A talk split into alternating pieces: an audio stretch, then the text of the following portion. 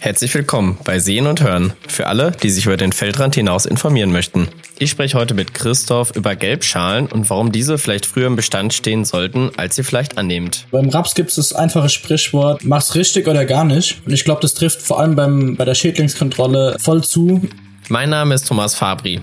Ich bin in der Landwirtschaft groß geworden, habe Landwirtschaft gelernt und studiert. Als selbstständiger Filmemacher besuche ich etwa 100 landwirtschaftliche Betriebe in ganz Deutschland und darüber hinaus. Ich freue mich, dass ihr mich in diesem Bayer-Podcast begleitet, um über interessante Themen in der Landwirtschaft zu sprechen, die in der Ausbildung und im Alltag oft zu kurz kommen. Die folgenden Inhalte dienen ausschließlich der allgemeinen Information und sind keine fachliche oder rechtliche Beratung. Heute mit mir dabei Christoph Schweickert, zugeschaltet aus seinem Büro oder von wo erreichen wir dich jetzt gerade, Christoph? Ja, ich sitze hier in meinem Büro, in meinem Homeoffice. Aus welcher Region Deutschlands kommst du? Ich komme aus Bensheim, das ist im Süden von Hessen zwischen Frankfurt und Mannheim.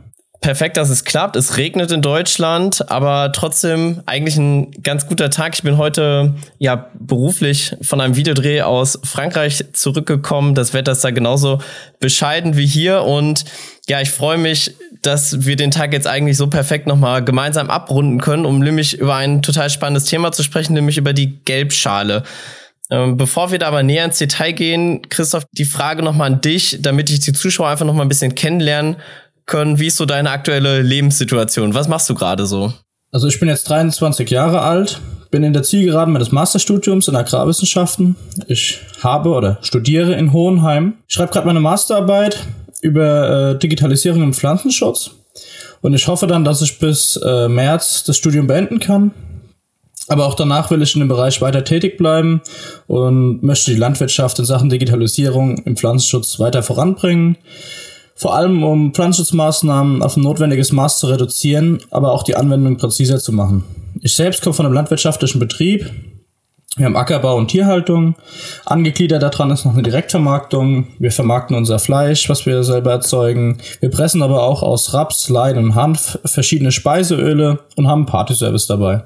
Wow, das klingt nach einem unglaublichen Portfolio, auch an Aufgaben, die letztendlich anfallen. Wie seid ihr in der Familie aufgestellt? Wie bewerkstelligt ihr das alles? Ja, die ganze Familie macht mit. Von Opa bis zu den Enkeln, also zu mir, sind alle dabei. Hab noch einen Bruder, meine Eltern sind da federführend dabei. Dann mein Onkel arbeitet mit. Dann haben wir noch ein paar Mitarbeiter, ein paar Nebenjobler, also jede Menge Leute, die da mitarbeiten, um die Riesenarbeit immer zu bewältigen. Ja, glaube ich. Wahnsinn. Um die Vorstellung nochmal ein bisschen abzurunden, habe ich ein paar Oder-Fragen für dich vorbereitet. Das machen wir immer so in unserem Podcast. Und ich möchte dich bitten, das einfach mit einem Satz kurz zu begründen, warum du dich für das eine oder das andere entscheidest. Ackerbau oder Tierhaltung? Ich bin mehr der Ackerbauer, weil es mir eigentlich mehr Spaß macht, etwas in einem Jahr wachsen zu sehen und jedes Jahr aufs Neue. Aber ich muss auch ehrlich sagen, die Tierhaltung hat auch seinen Reiz. Gerade die kleinen, beispielsweise Kälber, wir haben auch Muttertierhaltung dabei, die kleinen Kälber aufwachsen zu sehen, ist immer was Tolles. Die letzte Frage, Mais oder Rapsanbau? Schwierig, aber Rapsanbau. Weil er einfach das ganze Jahr auf dem Feld steht und nicht so wie Mais, der einfach, ich sag mal, nur von Frühjahr bis in den frühen Herbst steht. Deshalb Raps. Ist jetzt auch die richtige Antwort für diesen Podcast, weil wir wollen ja über Raps sprechen und das ist jetzt auch meine aufbauende Frage eigentlich, was ist denn so deine Verbindung zum Raps? Also ihr habt ja nicht nur Raps im Anbau, sondern bei euch oder speziell bei dir steckt ja noch viel, viel mehr hinter, inwiefern du dich mit dem Raps beschäftigt, bis hin zu deiner Masterarbeit, aber das kannst du am besten alles mal selber erzählen. Ja, der Raps spielt in unserem Betrieb eine Riesenrolle, eigentlich eine Schlüsselrolle. Wie ich ja schon gesagt habe, stellen wir daraus Rapsöl her.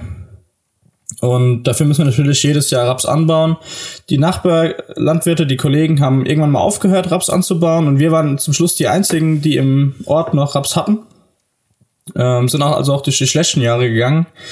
Raps hat also für uns eine riesen Bedeutung. Die anderen fahren ihren Raps alle zur Mühle. Aber wir fahren natürlich zu unserer eigenen Mühle. Geht's dann weiter mit der Verarbeitung. Zuerst wird er gereinigt, dann wird er gepresst, gefiltert und dann in Flaschen abgefüllt. Also Raps spielt bei uns eine zentrale Rolle.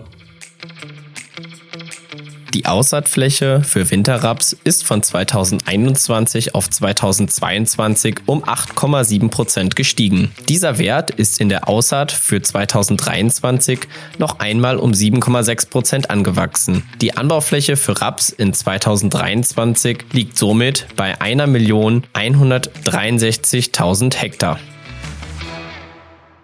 Wie kommt man denn darauf, Rapsöl selber zu produzieren? Also ich meine, jeder in Deutschland weiß ja auch, gerade wenn es so in Richtung Lebensmittel geht, dann hat man ja auch mit diversen behördlichen Auflagen wahrscheinlich zu tun, die ganze Technik anzuschaffen. Also das ist ja nicht so mal eben gemacht. Also von daher Hut ab, dass ihr das so aufgezogen habt. Und wie kam es dazu?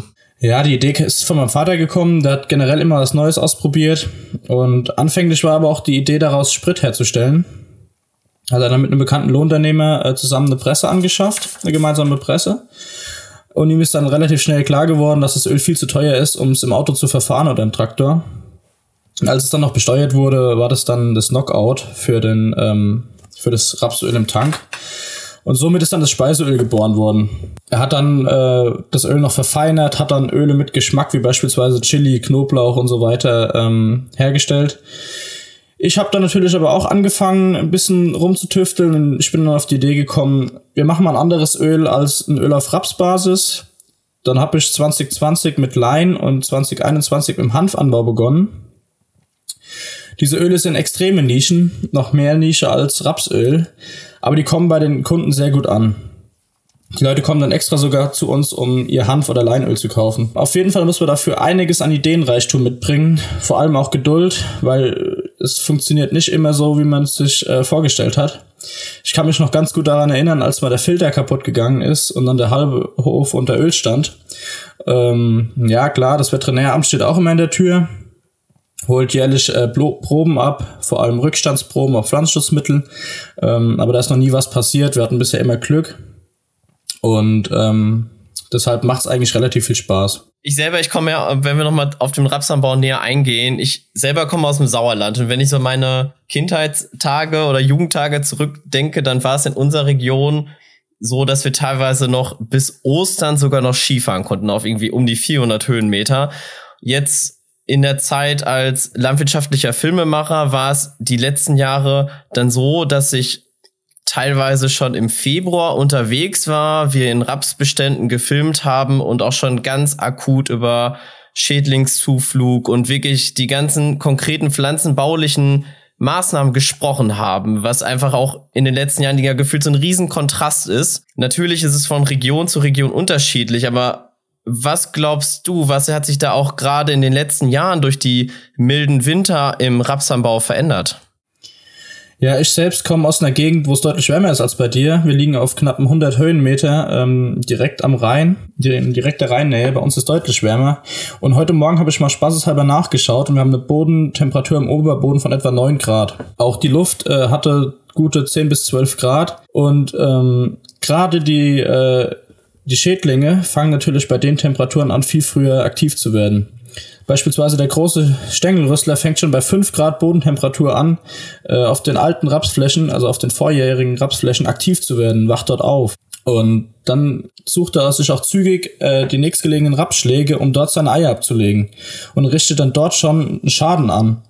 Das sieht man dann, dass die Rapsstängel sich verdrehen.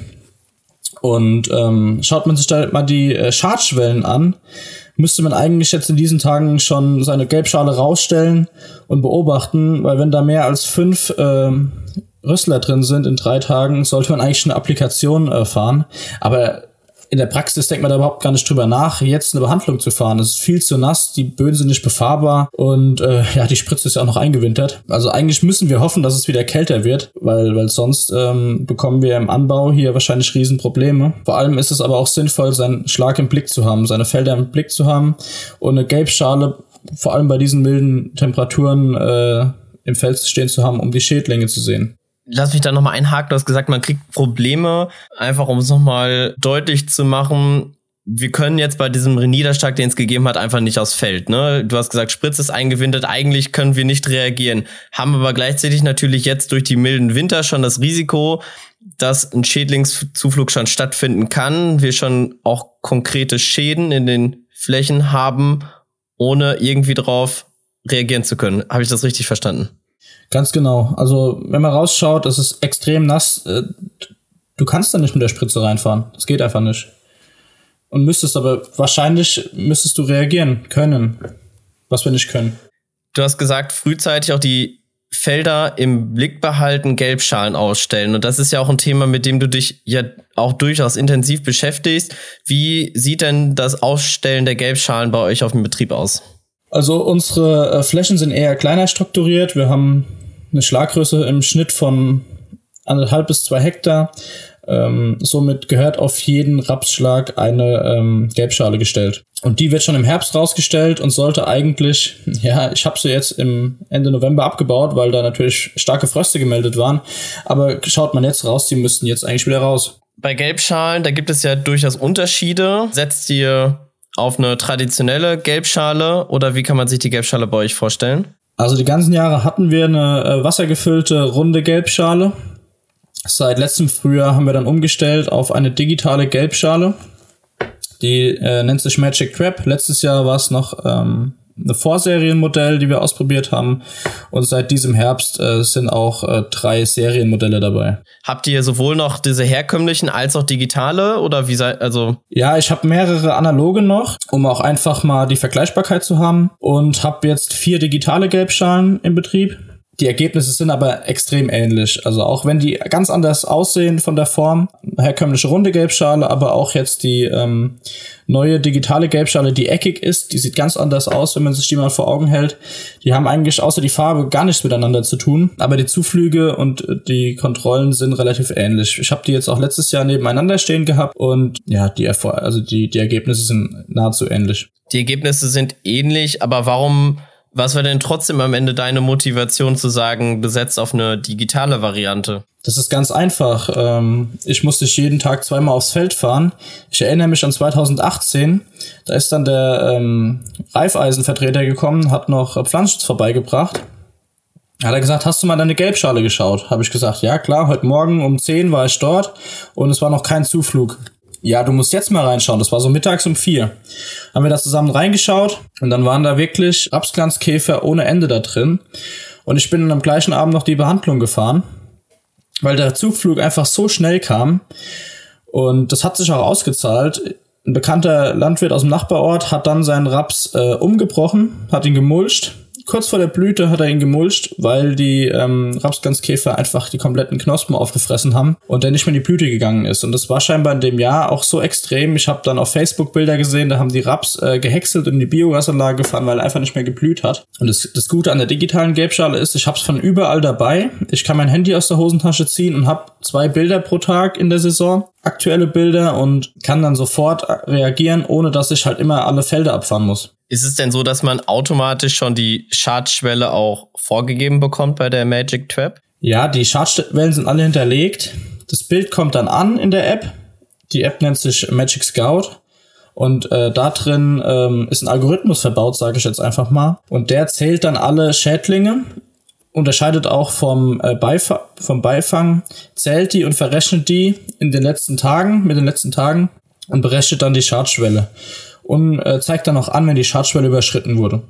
Weil ich kann mir ja vorstellen, sonst man hat ja immer noch den Faktor Mensch, so wie du es auch beschrieben hast. Man schafft es ja nicht immer gerade auf dem Hof. Das sind immer 1000 Sachen, die da anstehen. Dein Beispiel wäre da eigentlich perfekt für. Schafft man es dann erst irgendwie nachmittags oder viel zu spät reinzuschauen. Und dann ist es auch, dann läuft man vielleicht nur eine Gelbschale an, weil man ein großes Feld hat und keine Lust hat, bis ganz hinten in die Ecke zu gehen, weil man auch irgendwie wieder los muss. Ja, und dann hat man vielleicht auch einfach kein repräsentatives Bild. Also glaubst du auch, dass dieser Algorithmus da weniger auch fehleranfällig ist als der Mensch in seinem stressigen Alltag? Natürlich. In dem Jahr hat dann natürlich jedes Feld seine Gelbschale, aber angefahren ist immer nur der Schlag geworden, der direkt an der Straße lag oder wo man vorbeigekommen ist.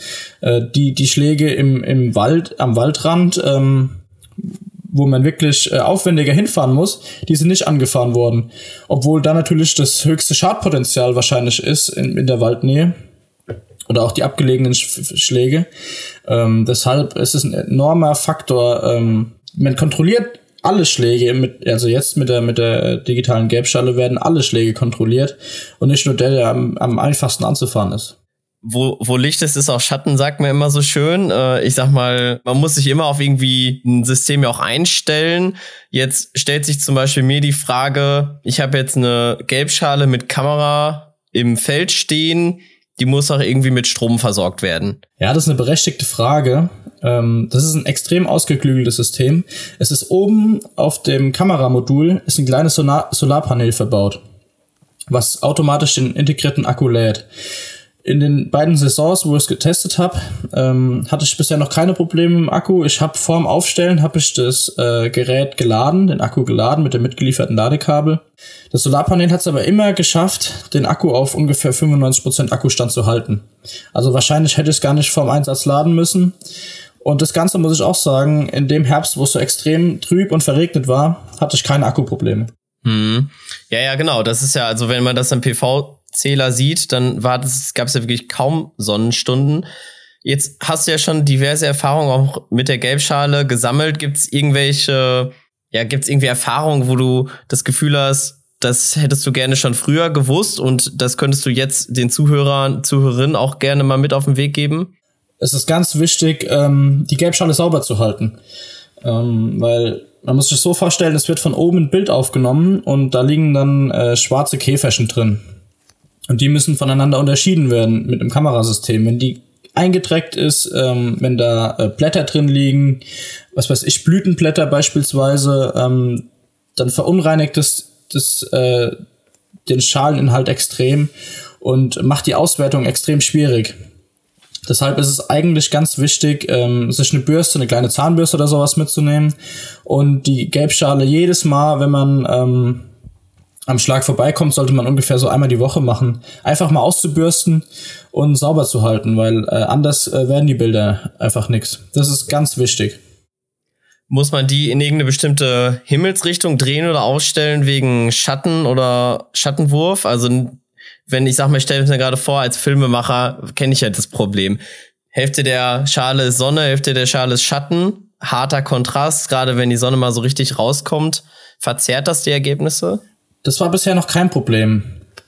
Es nimmt ja auch zweimal am Tag ein Bild auf, das heißt, der Sonnenstand ist wieder anders. Der Algorithmus ist da, glaube ich, relativ breit trainiert. Ich habe mich auch in meiner Masterarbeit mit Algorithmen trainieren und so weiter beschäftigt und es kommt immer auf eine breite Datenbasis an und ich glaube, das hat der Algorithmus, der dahinter steckt, weil die Erkennung ist extrem gut.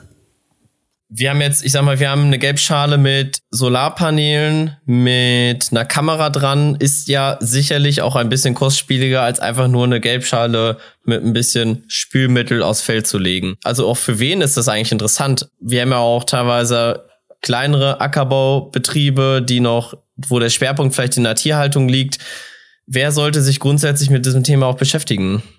Also ich finde, mit dem Thema muss sich jeder beschäftigen, jeder, der Raps anbauen will. Beim Raps gibt es das einfache Sprichwort, mach's richtig oder gar nicht. Und ich glaube, das trifft vor allem bei der Schädlingskontrolle voll zu. Gerade jetzt, wenn man sich die ganzen Resistenzen anschaut, man sollte nicht seine Applikation zu früh fahren, weil sonst bringt's nichts. Man schafft nur Resistenzen. Aber man darf auch nicht zu spät fahren, sonst tritt der Fall ein, wie ich ihn vorhin genannt habe, dass der Raps dann einen Schaden bekommt. Und gerade hier sehe ich den Punkt, wo sich die Gelbschale für jeden rechnet. Sobald ich 1 Hektar Raps einen Insektenschaden drin habe, dann habe ich Verluste, enorme Geldverluste. Und dann sind die paar Euro für die Gelbschale alle mal drin. Die Kosten sind das eine. Welches technische Know-how muss denn der Anwender, die Anwenderin mitbringen? Also eigentlich gar keins. Es ist alles super simpel. Natürlich sollte man Handy bedienen können, aber ich gehe stark davon aus, dass das mittlerweile fast alle Landwirte hinbekommen. Man muss ein Handy bedienen können, eine App bedienen können und der Rest ist eigentlich super simpel. Also alle, die den Podcast sehen und hören, einschalten können, können auch Magic Scout nutzen. Kann man so sagen, oder? Würde ich so sagen. Also das Mikrofon anstöpseln vorhin war komplizierter. Okay, das sind doch eigentlich gute Nachrichten für alle, die jetzt auch Lust darauf bekommen haben, das mal auszuprobieren. Und ich finde, so wie du es ja auch jetzt gesagt hast, man kann ja auch mal mit einer anfangen, ne? Also um sich mal einen Eindruck zu verschaffen, dann nach und nach seinen Stock an Gelbschalen ausweiten. Also das sollte zumindest vielleicht mal ein Versuch wert sein. Wie ist das denn bei dir grundsätzlich? Wie bist du darauf gekommen, das auszuprobieren? Bist du so ein Techniktyp, sage ich jetzt einfach mal? Also bist du eh schon immer sehr experimentierfreudig und auf der Suche nach der neuesten Technologie? Auf jeden Fall, ja. Ich bin technikbegeistert und haben auch daheim schon einiges gemacht. Und dann bin ich darüber aufmerksam geworden. Ich glaube sogar auf Instagram. Und dann wollte ich so ein Teil haben. Und dann habe ich dann mal nachgehört und nachgeschaut, wo man die herbekommt. Und dann habe ich gesagt, ich will die ausprobieren. Und dann wird mir eine zum Testen zur Verfügung gestellt und ich war begeistert. Ja, also vielen Dank, dass du dir die Zeit genommen hast und vielen Dank an alle Landwirte und Landwirtinnen da draußen, die bei Sehen und Hören eingeschaltet haben, und ich hoffe, ihr beehrt uns auch in der nächsten Folge. Schickt uns eure Anregungen und Fragen gerne an sh-podcast@bayer.com. Weitere Informationen findet ihr auf agrar.bayer.de. Bis bald!